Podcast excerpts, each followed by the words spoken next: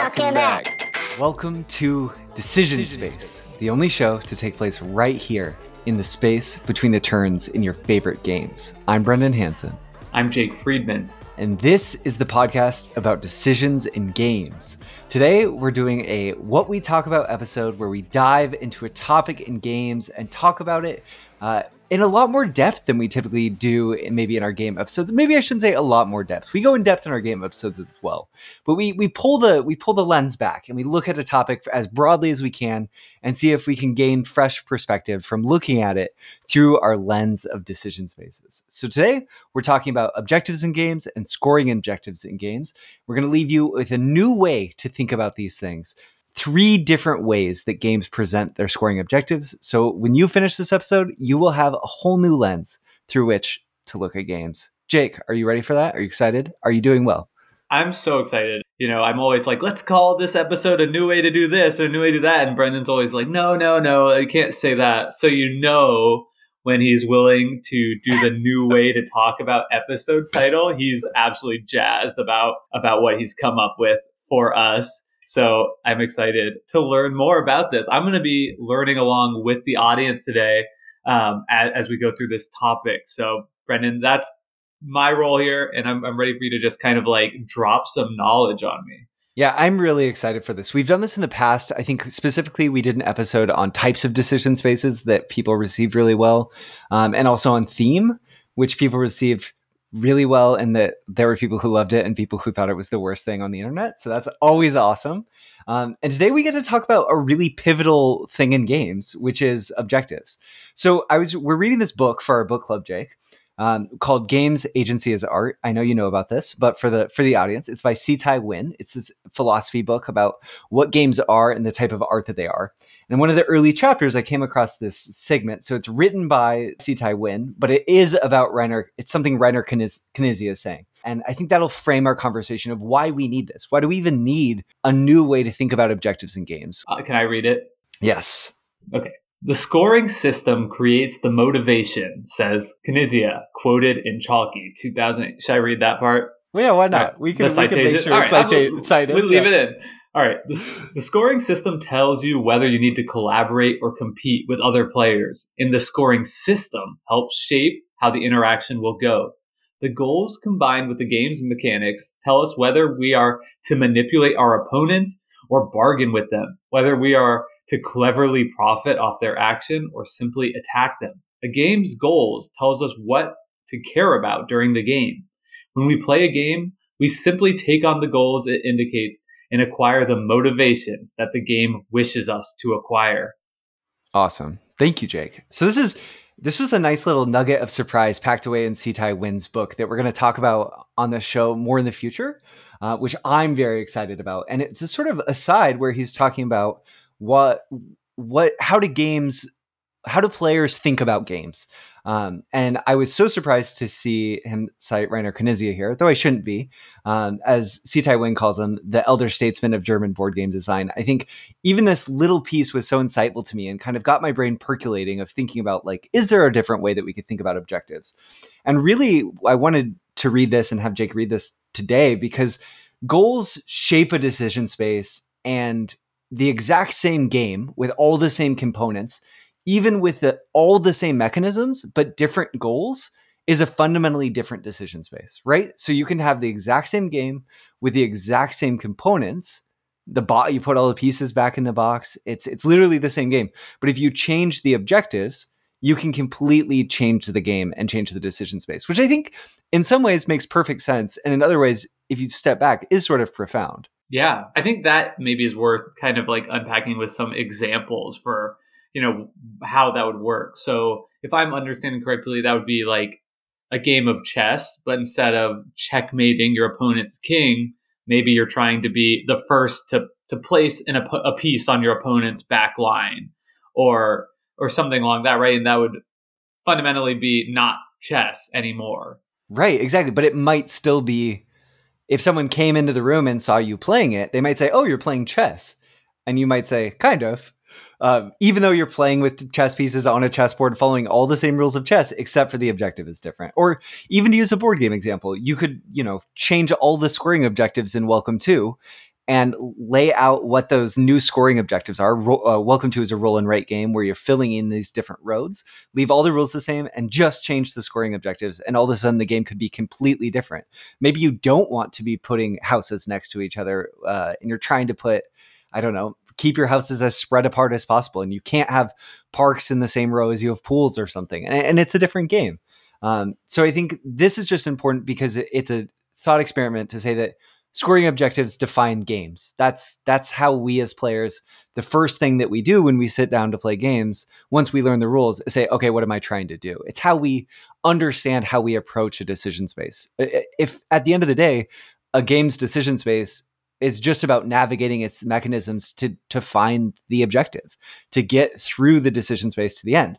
So this is like in some ways it's shocking it's taken us this long to talk about objectives and try to approach it from sort of a zoomed out perspective. Absolutely. I think that's a great point and probably level one for kind of getting into this uh, which will become a deeper conversation. But it is interesting it's taken us this long since you know we talk about decisions as being you know meaningful choices in, in a game.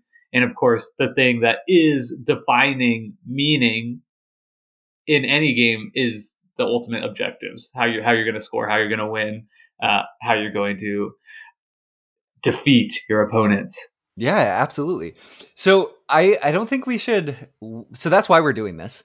Um, and i think eh, as someone who plays games as a listener you should fundamentally understand this that objectives are intrinsically important to games um, so I don't feel a need to sort of dwell on them longer beyond saying that understanding objectives is paramount to understanding decision spaces. So if we can understand objectives better, we can understand decision spaces better and we can understand how we think about decisions in games and we can understand how we should approach playing games and how games might challenge us to think differently or solve problems in different ways. And then once we can do that maybe we can think about how different systems in different games um, are compared in ways we may not have even realized because their objectives are structured in similar ways.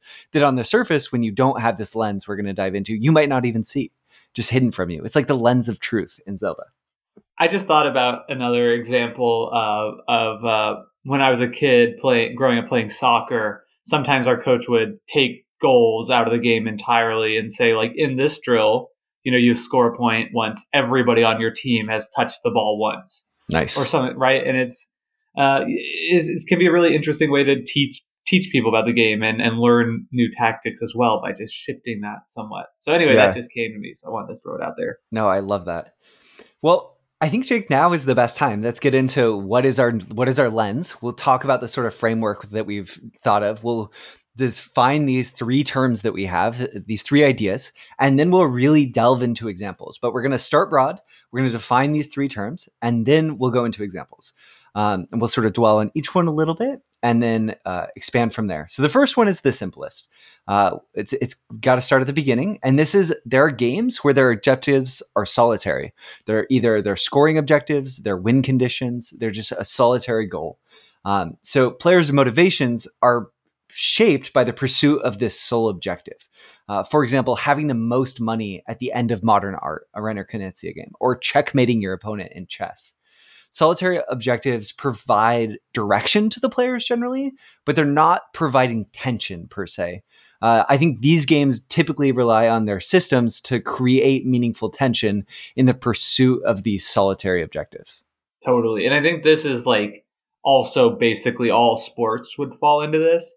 Um, and I think the the key line about uh, providing direction but not tension is uh, really illuminated by the sports examples. Like in soccer, again, uh, a common thing people would say is like the best defense is a good offense, mm. right? And that's like you know all that matters possessing the ball, going and scoring goals. So if you're doing that, you're you know as you're working towards that goal, you're also achieving everything you could want to be achieving in the game. Yeah, I think that's really interesting, Jake. Like you've never seen a basketball court with three different hoops, right? Like there's like one hoop in the middle that provides some other objective that if you score in that middle hoop, it gives you a different benefit to doing that. So you structure everything about your turn, your possession with the ball differently. Like it's just not typically you know, how sports it, play out. It's so fascinating too, and not to linger on this too much, but you know, maybe there's something to this which is why so many hmm. people might bounce off of a rules explanation if they're totally unfamiliar with games. Because as we'll talk about more, so common in board game are other types of uh, objectives. Yeah. Uh, um, right. So if if you're saying, okay, we are playing this game and you'll get points from this and this and this and this and all, there's these other things over here to watch out for and you know if this happens and you lose the game it's like whoa like i don't understand this at all right i'm familiar with solitary objective games you know get the most points win the game yeah period one so now we're going to pivot into this next example and though i wasn't going to go here now that you've brought up sports I, it strikes me that american football is a great example of having this type of objective structure and that's a juxtaposed objective. So pursuit of one goal in the game one objective comes at the opportunity cost of pursuing another. Um, so you're doing this or you're doing that so I'll, we'll get into board game examples, but in what no, I was talking about sports, was sports, only sports, sports on the show about board games um, is American football, right? Where you can kick field goals or you can try to score a touchdown.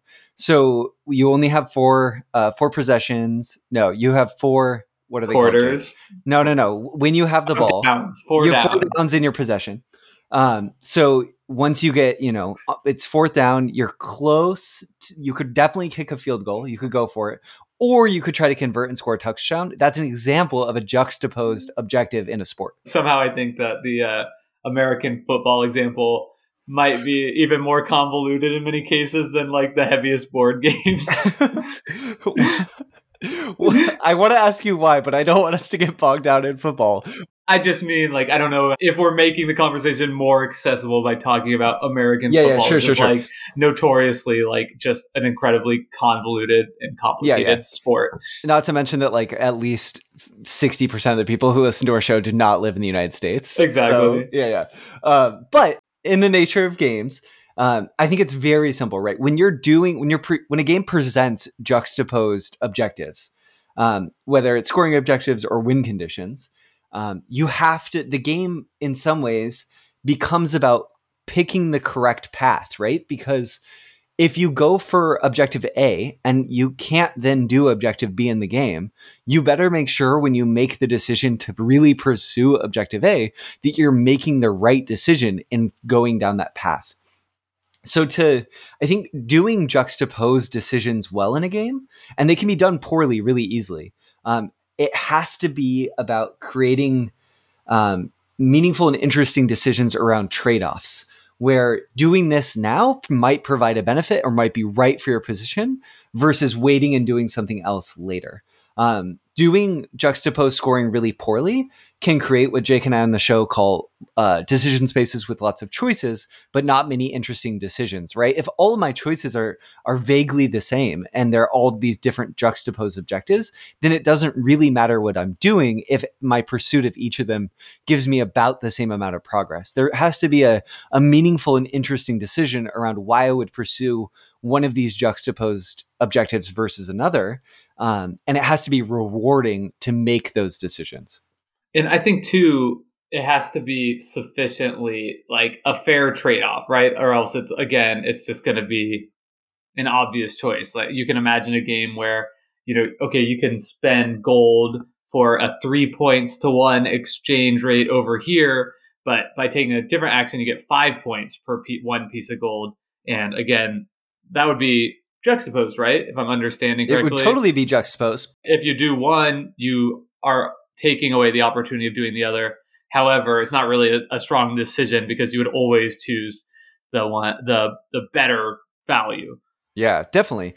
We've talked a lot about this in our Discord some too, as we've just been advancing this conversation and putting these ideas together um, with the fine community there. And I think one really good point made by a member of our Discord, Up to Manatee, was that with juxtaposed decisions, it can't just be should I do this or should I do that. There has to be inertia within the game systems that drives you towards one type of scoring objective or another, right? And there also needs to be opportunity cost or consequences for picking one or strong incentives for maybe not picking one. And I think a lot of these games tend to playing them well becomes about not committing to a specific path until the game pushes you into committing completely, right? Until your opportunity cost of committing becomes too high. Where if committing too early, you might end up in a bad position. It behooves you not to do that. So there's really, really good board game examples for juxtapose decisions uh, that we're going to get into. I'm really excited about this one. And sort of my core originating game of this idea that gave me this spark came from uh, comparing juxtapose objectives with our next one, which are overlaid objectives. Um, overlaid, this is our third bucket. Overlaid objectives are goals that can pr- be pursued at the same time. Um, so they, there's there isn't necessarily an opportunity cost because you're not doing this or that. With overlaid goals, you're doing this and that at the same time.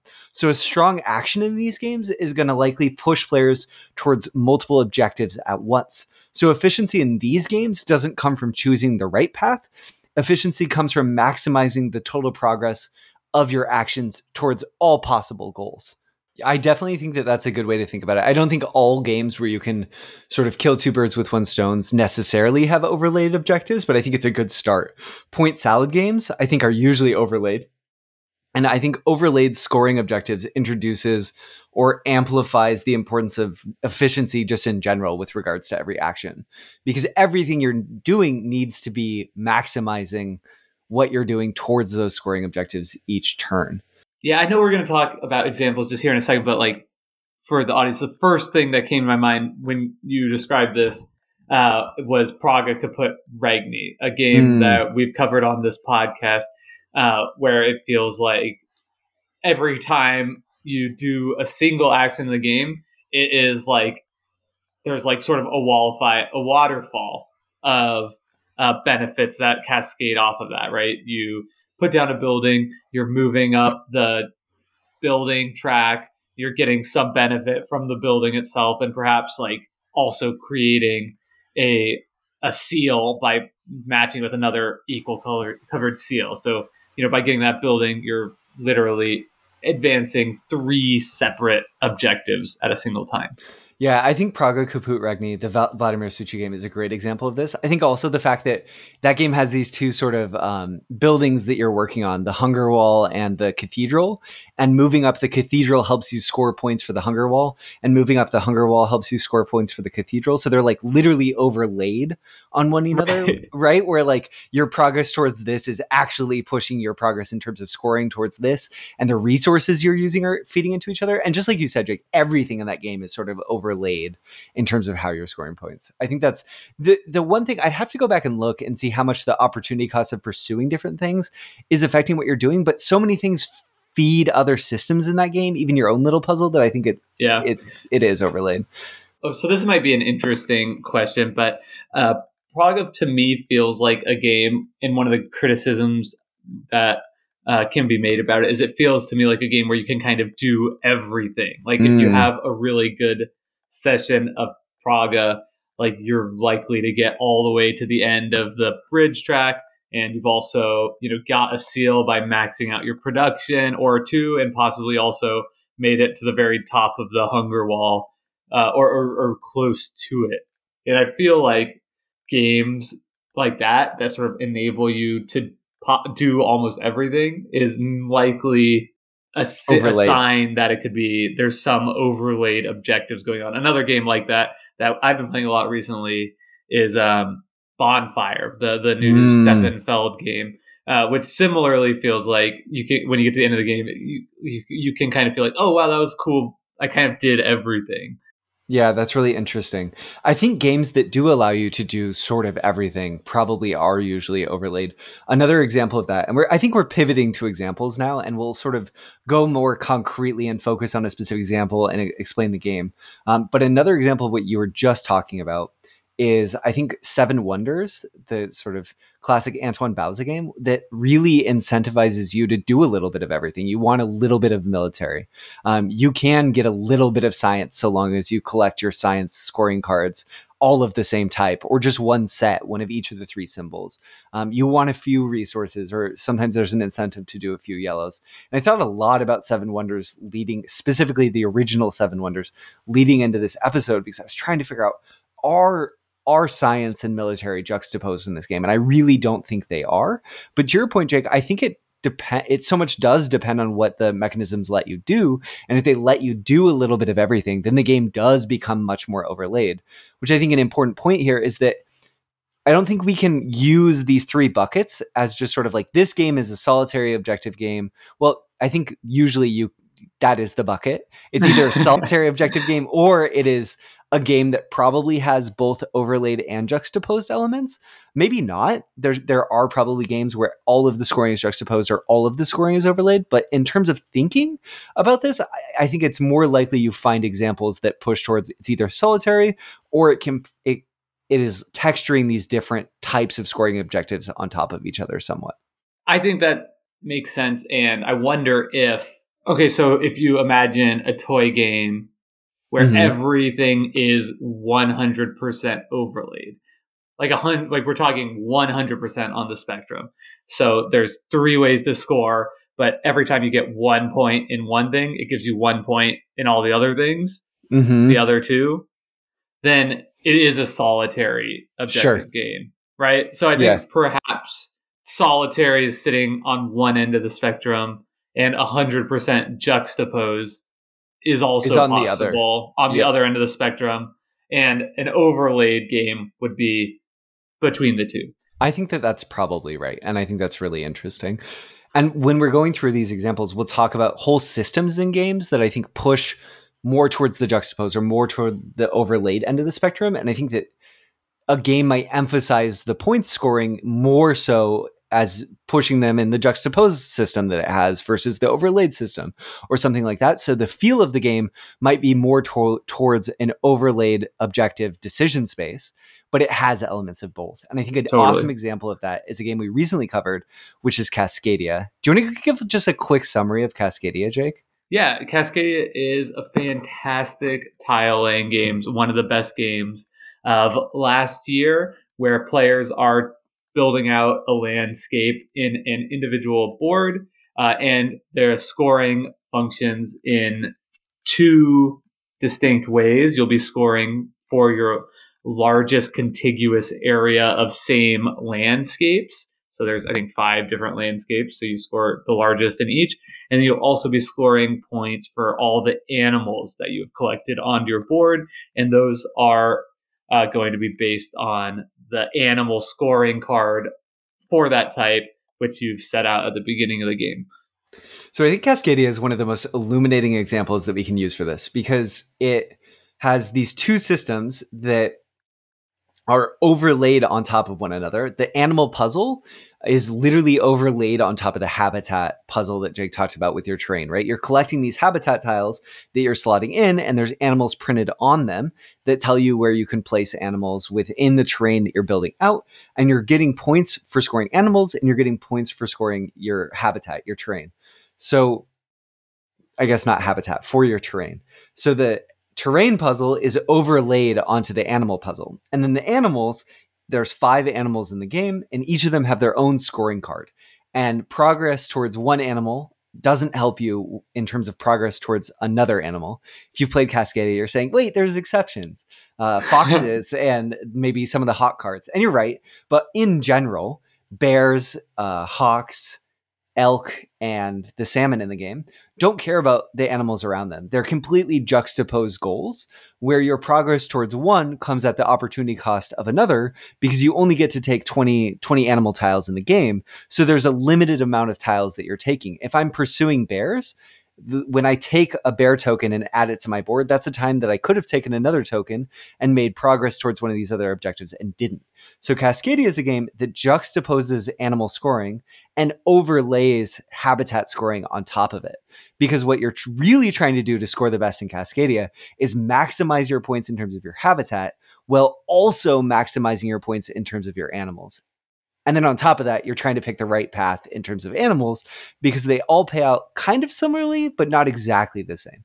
It's really interesting. And I think that is a great illuminating point because the way you've described overlaid objective scoring in this game, you know, it, it functions literally as if you had a transparency, like from an old school, yeah. like projector, uh, like when we were kids, they would have in elementary school where you yep. like literally put the trans you have your tie, you know, you could pick this game where you have the tiles with nothing printed on, and then you stick the transparency over the top that shows what animals can go where. It's like literally overlaid atop.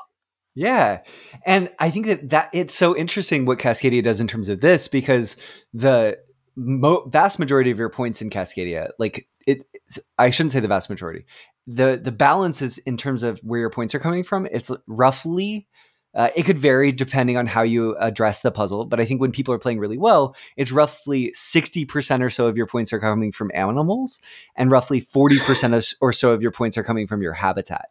So it, it just a little bit sort of pushes it in the juxtaposed direction, and then it gives you some agency to control how you're getting animal tiles that it doesn't give you in terms of getting habitat tiles.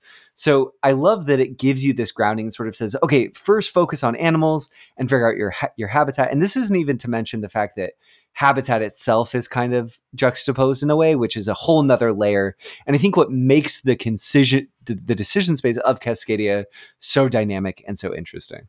Yeah, so I know the point of this whole episode is to like sort of describe define these.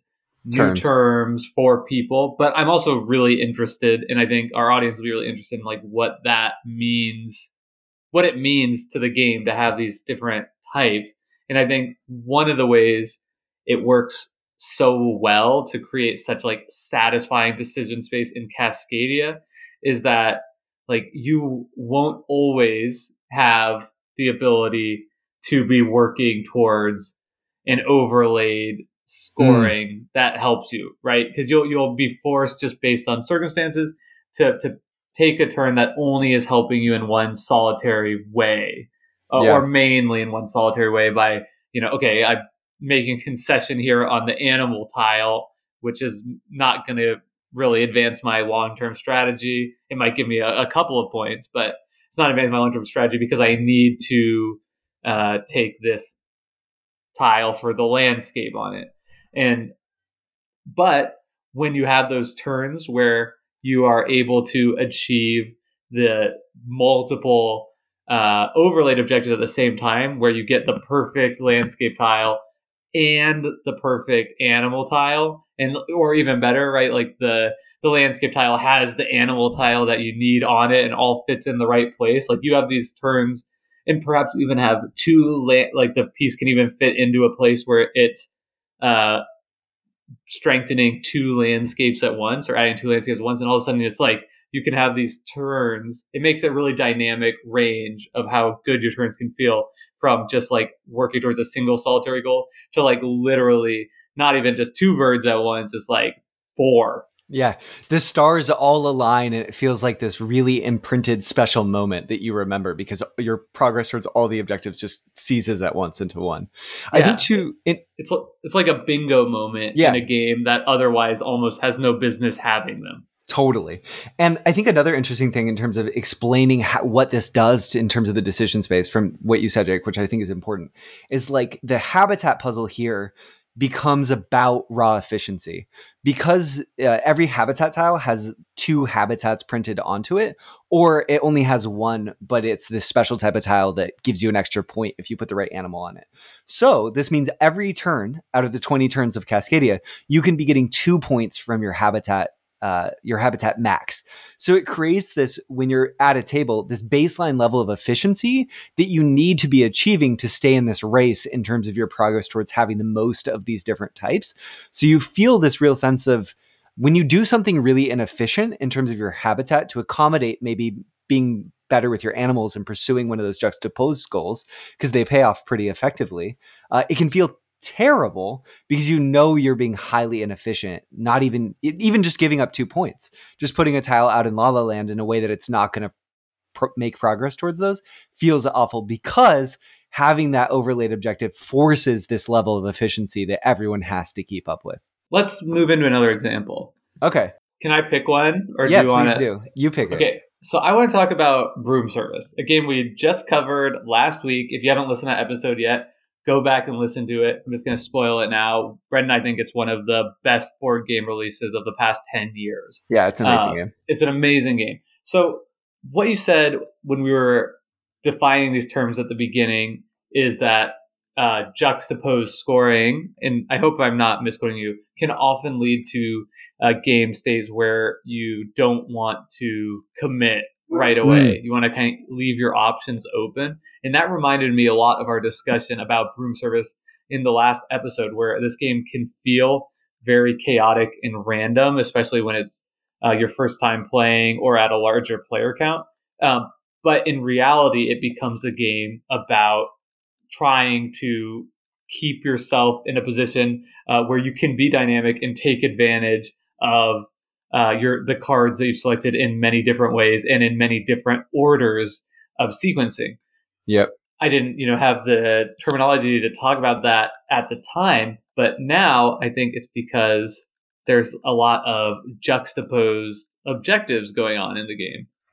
Uh, specifically, the fact that you have these individual towers, right, where you can use your resources, and once you've used a resource in one tower, like that is gone. You're not able to use a potion to deliver it to a different tower because it's been used up. And on top of that, when you are delivering these potions, you have to use a card that lets you do that. So you're either using a one of the two druids or you're using a witch and using the enhanced version of the witch to be able to deliver it there. So in doing that, you're not using the weather fairy card, which lets you interact with this other primary way that you score points in this game, uh, which are these storm clouds that you're set collecting these lightning bolts on them. So you kind of have to, at some point, scoring points from the weather fairy and scoring points from potions overall are juxtaposed as well. Where okay, I can I'm going to spend time trying to get further northeast and deliver potions, or I'm going to try to make it to the most efficient locations on the map in terms of getting using the weather fairy to charm away storm clouds that are going to give me more lightning bolts for what I use. And the game does overlay some other pieces onto it. Uh, there's certain gatherer cards that let you collect resources that get you both wands and potions. So those cards maybe push you in doing into doing a little bit of both.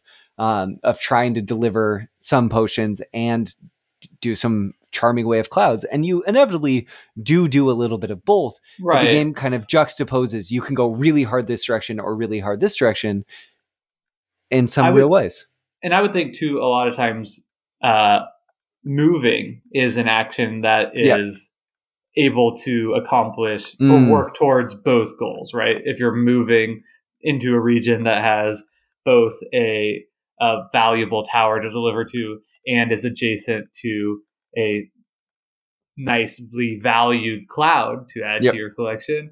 Um, in that way, you're achieving two goals at once in a way that's not juxtaposed. But I do have a, a question. Do you think, and just just to make sure I'm understanding how you're thinking about this correctly, like when you're talking about broom service, thinking just about the potion delivery, like yeah. take away the storm clouds. I'm not even thinking about that.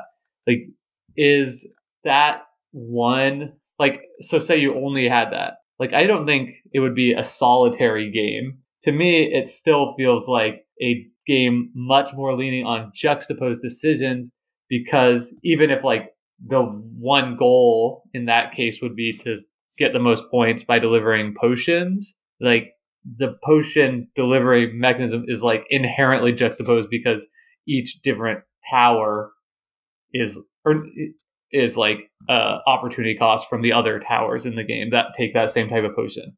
What do you think about that? I think that's right. And I think it's right because the different types of towers are presented slightly differently. They offer meaningfully different paths. Um, just in how they exist, how they're spread throughout the board, what they also give you, the terrains that they're in. I think they do represent real different juxtaposing paths. I think an example that we can pivot to that m- might be kind of similar to what you're talking about, but I want to make the argument is a solitary objective game is Reiner Knizia's Modern Art. So Modern Art is a game that says have the most points, or have the most money at the game end, and you use money to buy the the opportunity to get more money in the future by buying and selling these paintings. Um, the real tension in the system, in my mind, doesn't come from the scoring objective, right? It doesn't come from have the most money at the end of the game.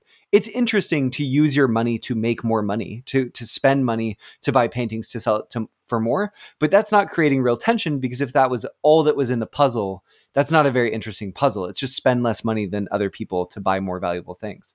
But because there's this system where only the most purchased uh, paintings or most sold paintings in a round end up being worth money, that's where the real tension comes into the system.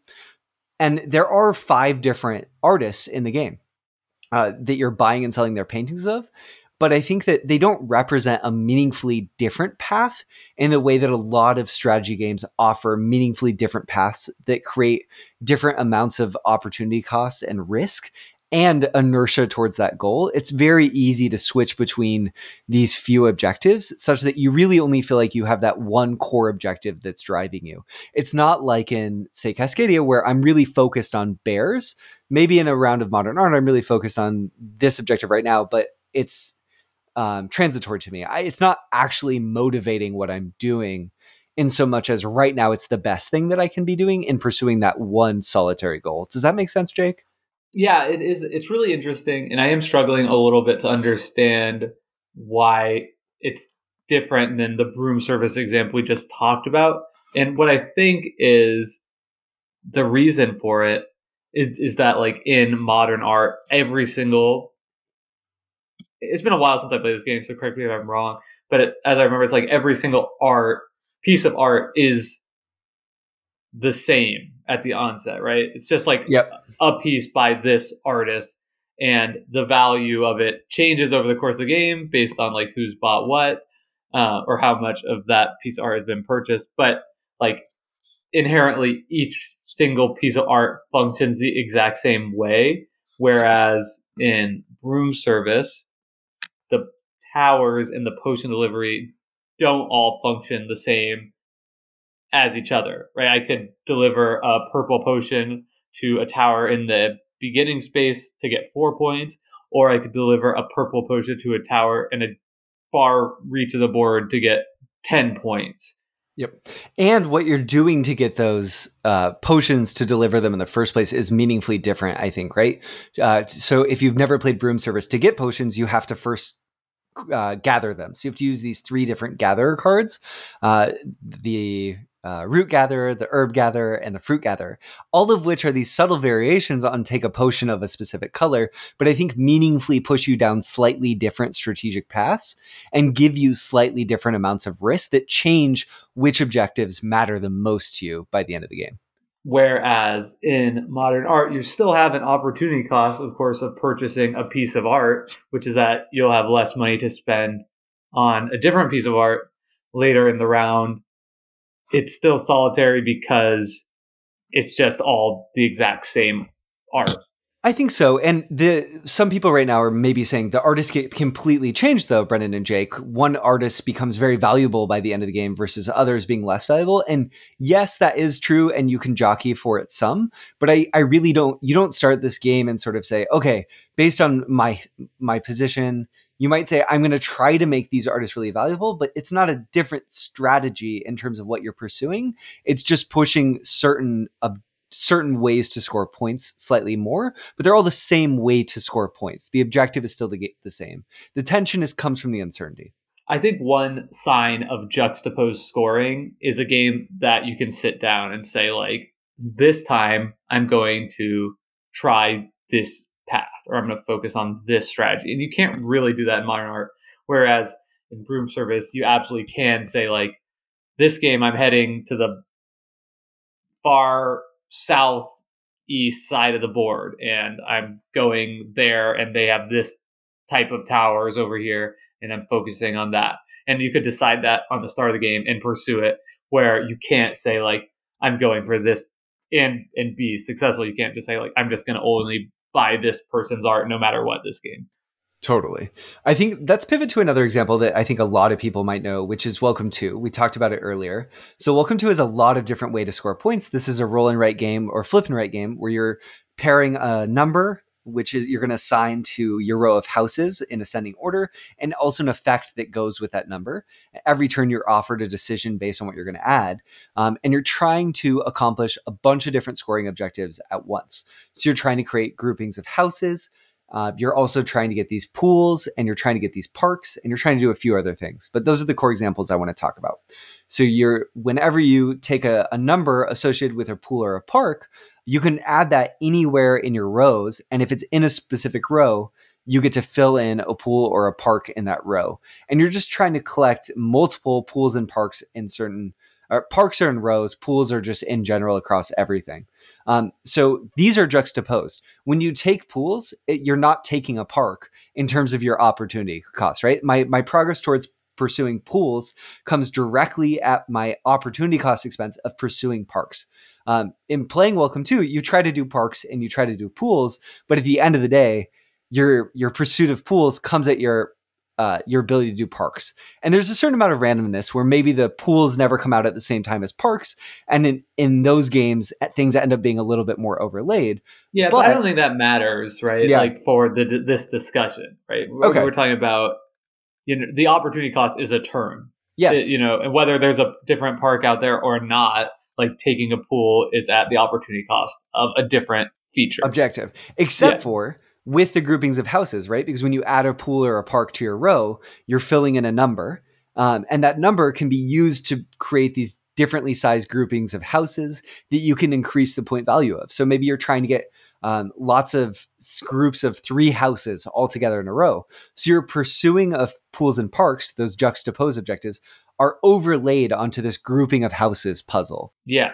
No, I think that's a, a really fantastic example of a game that like Cascadia, right, has literally an like you can almost imagine this game of Welcome to uh, as a level one of just the houses puzzle, mm. and you hmm. could literally play it that way. Yeah, um, and it would probably be a pretty fun little, much simpler game. Uh, and then you've got a transparent sheet, and you slap it on top, and there, boom, you've got pools, you've got parks popping up uh, and and now you have literally, you know, added these extra features to the game. And I think the path towards uh, games creating really interesting decisions, um, especially lighter games, simpler games like Welcome to, I think you can unlock a lot of interesting decisions when you overlay a puzzle on top of a juxtaposed objective structure. So when you have these multiple goals that you're considering all at once, then things become fuzzy in a way that the decisions become really interesting. Whereas when you just have the pools and parks puzzle, like what Jake is saying, right? If you you can play the we're just playing the grouping of houses games, it's a little bit less interesting to just play the pools and parks game on its own. It's, yeah, it's almost like the the just houses game is basically Qwixx. Sure. And the just pools and parks game is just pick one and then do that. And you're just going to pick whichever one gives more points. Um, it is interesting, I think, because it's like an inverse of Cascadia. No, it's not. Yeah. So in both cases, you've got the the base game you have, you have a juxtaposed puzzle being overlaid on top of a base game. Yeah. So yeah. the overlaid portion of I'm starting to get it. Okay. So cool. the overlaid part of objective is the fact that like that base game functions at the same time as these juxtaposed scoring conditions. Uh, and it works exact same way in both Welcome to and Cascadia. I think that in, let's stay in roll and write land. Let's go to another popular roll and write. We've covered a lot of these games on our show too. So if we're talking about one of these games and it intrigues you, feel free to look up an episode and the, the, game in our feed, and you might find an episode on it. And one of those games, Cartographers, we just covered. So Cartographers is another roll and write game where you're trying to create different arrangements of terrain. And when Jake and I covered this game, we felt like, and now I have language for this, that the game was uh, put too much of an emphasis on juxtaposed scoring objectives. And what I mean by this is the terrain scoring in that game is typically juxtaposed. So when you're scoring forest, you're primarily only doing that with by looking at your forest puzzle and it comes at the direct opportunity cost of building maybe a mountain or not a mountain, a house or building water or plains. And it does over, so those goals are completely juxtaposed. Scoring one of those comes at the direct expense of another, and it's hard to know which one you should be pursuing based on how the cards come out on that game. There are overlaid objectives in, in cartographers, and for me, these are where the most fun decisions come from. There are scoring cards that tell you what shape you should be putting your terrain into. So those get overlaid over the other terrain puzzles that are completely juxtaposed, right? And then you also have the mountains and gold puzzle, where every time you surround a mountain, you gain a gold, and gold are worth the amount of victory points that there are rounds left in the game. Um, so that's another way in which it overlays scoring objectives onto the terrain scoring that's juxtaposed. And for me, this is an example of the game that pushes. I, I really like cartographers, but I think if it pushed the if it turned the overlaid knob up slightly, I would like it even more. It's just emphasizing the juxtaposed side of its decisions a little bit too much for me in terms of my inability to pick which path I go down doesn't support the juxtaposed nature of that decision space as well as I wish it did. I think it's really interesting. The way you describe overlaid there is almost like like turning up the knob on that. It, it almost uh, seems like what you're referring to is like the weight of scoring mm. because in cartographers like the weight of scoring is so heavily on the side of the juxtaposed objectives like yep. you can get covering up mountains can give you each mountain you cover could give you like a maximum of four points, which is just and that's be that's only if you can cover them in the very first round of the game, uh, which takes a lot of effort.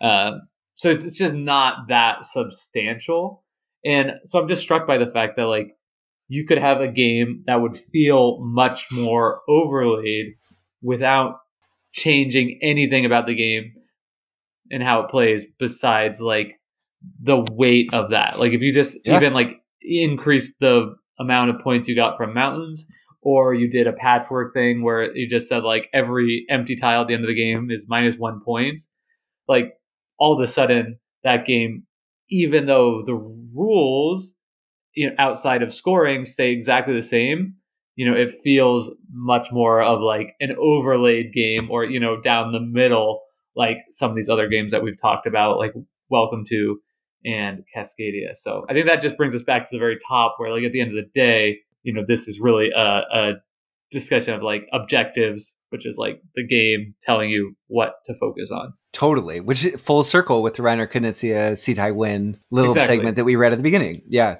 I think I one example I'd love to talk about now that I think is a really important example in terms of talking about going down specific paths and flexibility being what becomes interesting in juxtaposed decision spaces.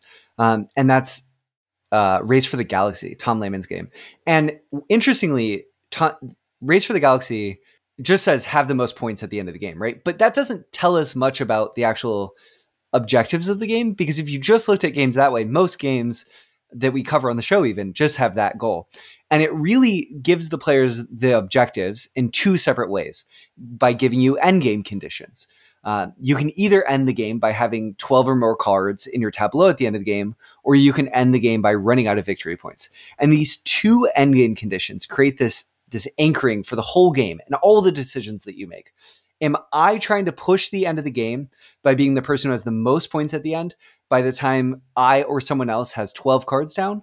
Or am I trying to end the game by being the person who has the most points when someone ends the game by having the most victory points uh, when the victory point tokens run out? And those two different anchoring points filter all of your decisions. And Race for the Galaxy wouldn't be that interesting if it was just go down this path where you are trying to rush the end of the game as quickly as possible, or just go down this path where you want to have the most victory points when the victory points run out. Because I think it would force you down these paths so specifically that the decisions about what cards you're taking with the card sifting mechanic become less interesting. You're sort of saying this one works, this one doesn't. But race becomes interesting because it juxtaposes these two things, and then it puts so many paths in the middle where you can play these hybrid strategies where maybe you you start off going in this direction, but then you switch to this other this other pursuit of this other goal. And I think switching costs are important in terms of which objective you're going towards. That's a really interesting one. I'm not sure I agree with you though. Okay. Because I think that for me, where juxtapose objectives come in in Race for the Galaxy more, and I agree with you. It's not. I, I would say like there certainly are. It feels very juxtaposed. Like when you're taking a turn, everything you do it feels like pulling teeth because it's at expense of, of some other strategy because you're literally having to discard cards as resource. Yeah. And I think resources, excuse me. And I think like what makes it feel more juxtaposed isn't necessarily the end game conditions and there being two different end game conditions. It's that like you're sort of giving yourself your own objectives based on mm. the cards you play out. You're kind of like creating a new path. I think a big way that comes in are the six cost developments that tell Sure. you a new way to score points. Um, right, so you could play a development that gives you a point for every uh, you know rare element, uh, rare mineral worlds. I can't remember what it's called Sure, sure, sure. or you could get a uh, uh, right basically anything in the game. There's a six cost The one that development gives that you can military. give you points for it. Yeah, Yeah, you can get points for how much your military is, or points for how however many of your worlds have upgrades to uh, where that allow you to sell resources. Sure. And so as you play the game, like you're even if the game itself is saying like just get the most points, your path will evolve to a point where you have more and less valuable, or I guess I should say like efficient ways of getting points. Mm. So I'm not really sure how that fits in. It fits in with this conversation, but I do think it's a really interesting example. I think that for me, it probably pushes it slightly more towards. It's tough. Races, a lot of games don't necessarily map completely neatly, but I think the fact that race forces you to pick a path, right? When you have that card in your hand that is the six cost development that says you're going to get victory points for every military that you have, and you're juxtaposing it with another scoring opportunity in your hand, playing that six cost development is expensive. You have to discard a lot of cards to be able to get it on the table. So it's not like you can play this card and this card.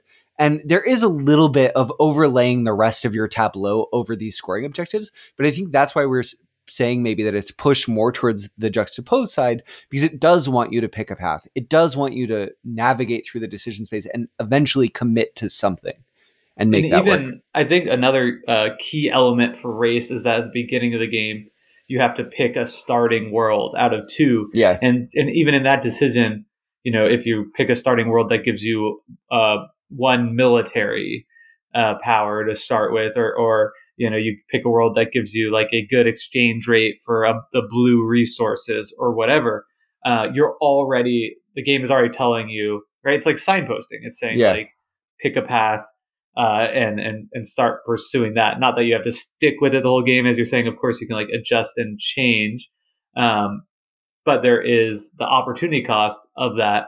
And I think like perhaps more than anything else, it's just the fact that like yes, the and the goal is to have the most points at the end of the game, but points come in so many different ways, and every single thing is inherently juxtaposed against every other thing by the fact that like you're discarding cards that could give you that that is like literally a different opportunity to get points to put down anything. Totally. Awesome. Yeah, no, definitely. Okay, I want to pivot to a solitaire example in board games. Okay. So this one excites me. Um, this is the base resistance, just regular the resistance. You have a solitary goal: win three rounds with your team if you're the resistance, or prevent the resistance from winning three rounds if you're the spice. Um, I think that this is a perfect example of how a solitary goal can focus the player's direction, but not be the source of tension in a game. The source of tension in the resistance comes from the fact that there's two different groups of players who are pursuing different solitary goals, right? They're they're directly at odds with another one another because the resistance players have to win three rounds and the spies have to win three rounds. So the tension comes not from the fact that winning three rounds is an interesting objective juxtaposed with a different interesting objective. It comes from the fact that when you're playing the resistance, you have a solitary objective in which you're in direct conflict with pursuing that solitary objective with another group of players playing the same game, pursuing their own solitary objective that's at odds with that. Does that make sense? Yeah, that makes perfect sense. I think uh, the resistance is such an awesome example of a solitary objective that still creates like just an incredibly rich and engaging gameplay. I, I think uh, I know you didn't describe it this way, but like, and you know, anybody who's familiar with chess, right, would would know this. But solitary objective sounds like it could be something that is like a little bit more basic or like rudimentary, rudim, rudimentary, Yeah, yeah, rudimentary. Why does that word sound so weird to me right now? uh, but you know, I think with with so many of these lenses we're talking about, like there's there's nothing here that is like a value judgment. no, perhaps totally. it's perhaps it's possible that uh, you might find yourself having a, a taste for different different games uh, based on some of these things, like, oh, I really like games where I have many different paths to explore. It's like, okay, well, maybe uh, that means like these more juxtaposed scoring systems appeal to you. Um, but you know, there, you know, there, there's nothing about these that make anything like more or less complicated or inherently better or worse. And I think like the resistance is such a great example of that. Uh, and if anything could be said for these games is like probably easier to bring a new or like a new gamer or somebody less familiar with board games into a game uh, that is solitary because it's going to map better with games that they've played before, whether as like a kid or uh, you know in sports or, or anything. Yeah, that's it's really interesting. So I was trying to teach my mom the Fox in the Forest. Um, the Fox in the Forest is a trick taking game where you're either trying to win a bunch of tricks or you're trying to lose basically all the tricks. You just don't want to win them. You can lose up to three. Um, so it juxtaposes these two paths to you. You get your hand of 13 cards. Um, I think it's 13. And then you are trying to decide as you're playing out each round of this trick taking game do I have a hand that's trying to win tricks in this game or lose tricks? And these two juxtaposed scoring objectives, um, I think, are awesome, but it made it tough for my mom to necessarily grok the game at first, just because I think she was trying to like jump through that mental hurdle of what is my objective? Am I doing this or am I doing this? Um, and when do I do this and when do I do this? And that that's part of the fun of the Fox in the Forest is like learning how to grok that puzzle and seeing a hand, playing the first three hands and sort of saying like, okay, I know, and I know before Jake knows that I'm gonna I'm gonna lose all the tricks in this round, and he's really in for some trouble.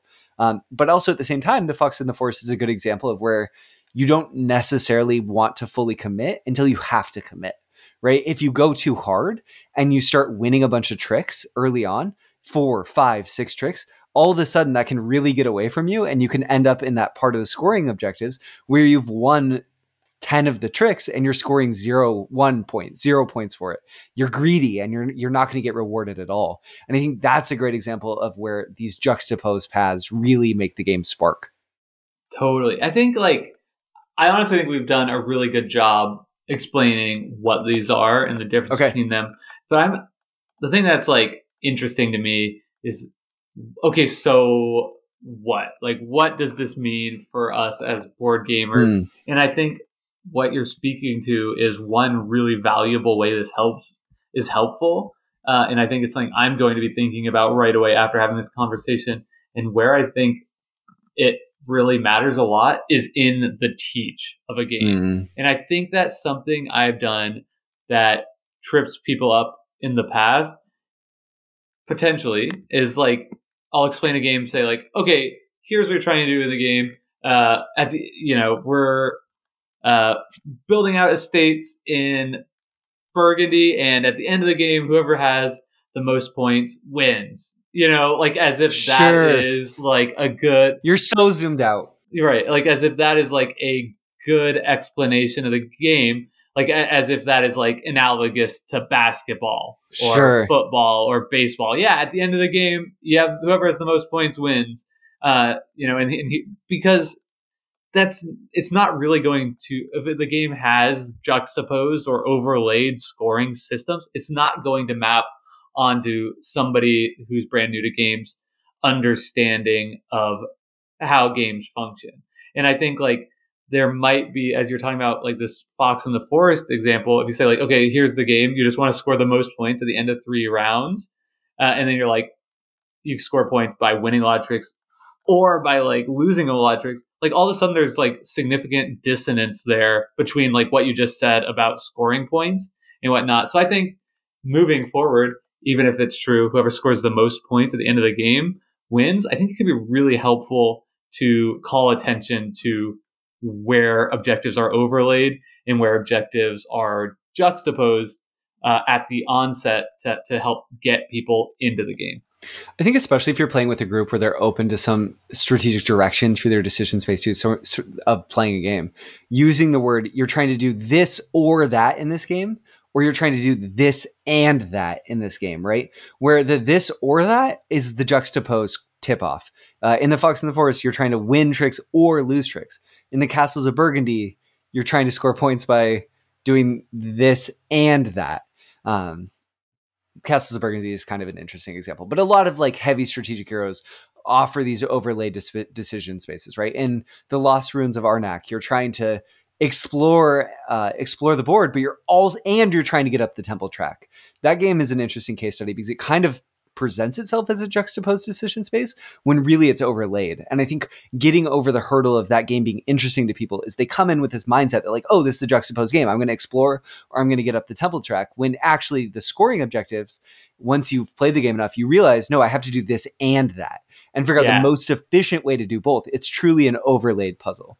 Right. Like how can I uh, ex- use my exploration to get up this temple track. Yes. Yeah, yeah, totally. I think also too, it just gives you a framework to think about how you're going to accomplish objectives in the game before you even play it, right? So if you're someone who's listening not because you're interested in games generally or because you want a new way to think about games, but you just want to play games better, I think if you sit back and you sort of say, okay, are the objectives juxtaposed here or are they overlaid? Because if they're overlaid, you need to think more about how you can make every action as efficient as possible towards all of your potential objectives. And if they're juxtaposed, you need to figure out what the most efficient path from your position is. And those sound like the same thing, and they are, but they're slightly different, right? And one example that I'm going to give, and I promise it's the last game I'll talk about. Well, I, maybe not, but probably is Babylonia, a game that you have not played, Jake. But this is a Reiner Knizia game, and it juxtaposes these three primary ways to score goals. You can uh, play your t- uh, you can play your tiles next to ziggurats, which scores you points. You can surround cities, which scores you points, or you can claim farms, which score you points. And these are all, especially early on in the game, really juxtapose scoring objectives. You're going to do this, or you're going to do that. But as the game goes on, you have the potential to connect these chains of tiles. And the second that those tiles become connected, or if they would ever become connected, if they would never become connected, then those are just completely juxtaposed decisions. And the game can play out that way. But if there's the potential for you to connect these different pieces, to, to tie your progress together by laying your tiles out, instantly the game goes from juxtaposed to overlaid. So Babylonia is a game where the it's the tension between is this game going to be a game that is more focused on juxtaposed goals or is this going to be a game that is more focused on overlaying those goals? And I think that's so fascinating. A game that could be either one of those two things and it's about the tension of where is it going to end up. Uh, it, okay, so I'll end with one other example. This is just because I was playing this last night uh, with my mom and sister who are coming through St. Louis, and we I broke out Rolling Realms, uh, another another roll and write game, which seems to be like a really helpful uh, example for yeah. framework for the for this lens. Uh, and Rolling Realms fits in here really interestingly because it has each game you're, you're drawing out three different. So it's a roll and write game uh, where you write it with uh, dry erase marker, like right onto the the laminated cards uh, or the you know the the cards yeah. are that type of material you can erase off of.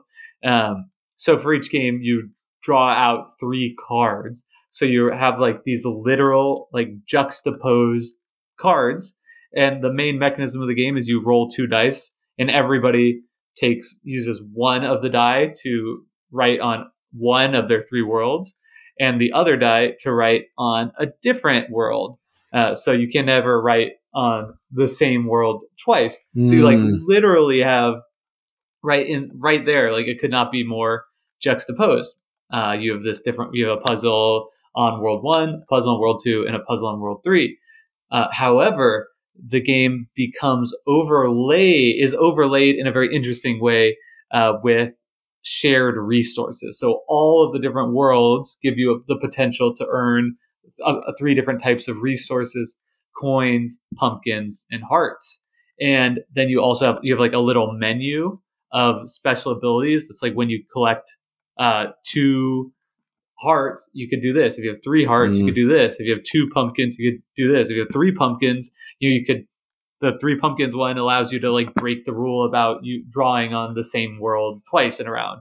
Uh, and, and coins do different things as well. So you have this overlaid on top of it, you have this uh, resource collection, uh, which allows you to uh, interact across all three boards in in a really fun and engaging way. So, uh, you know, I think I think that too is is a really great example uh, where you have this like incredibly distinct objective space um, that work that kind of comes together as a really really nice package.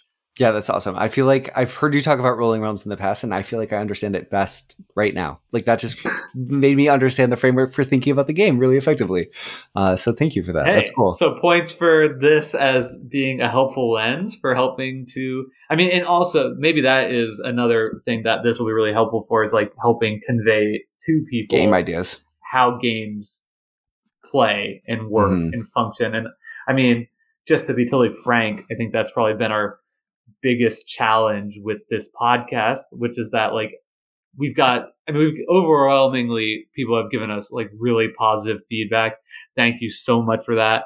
By the way, we are always on the lookout for people who'd be willing to write us a review and rate the show on iTunes. That seems to more than anything else uh, really give us a boost in, in the number of eyeballs that uh, our, our show gets in front of on you know iTunes and Spotify and, and wherever else.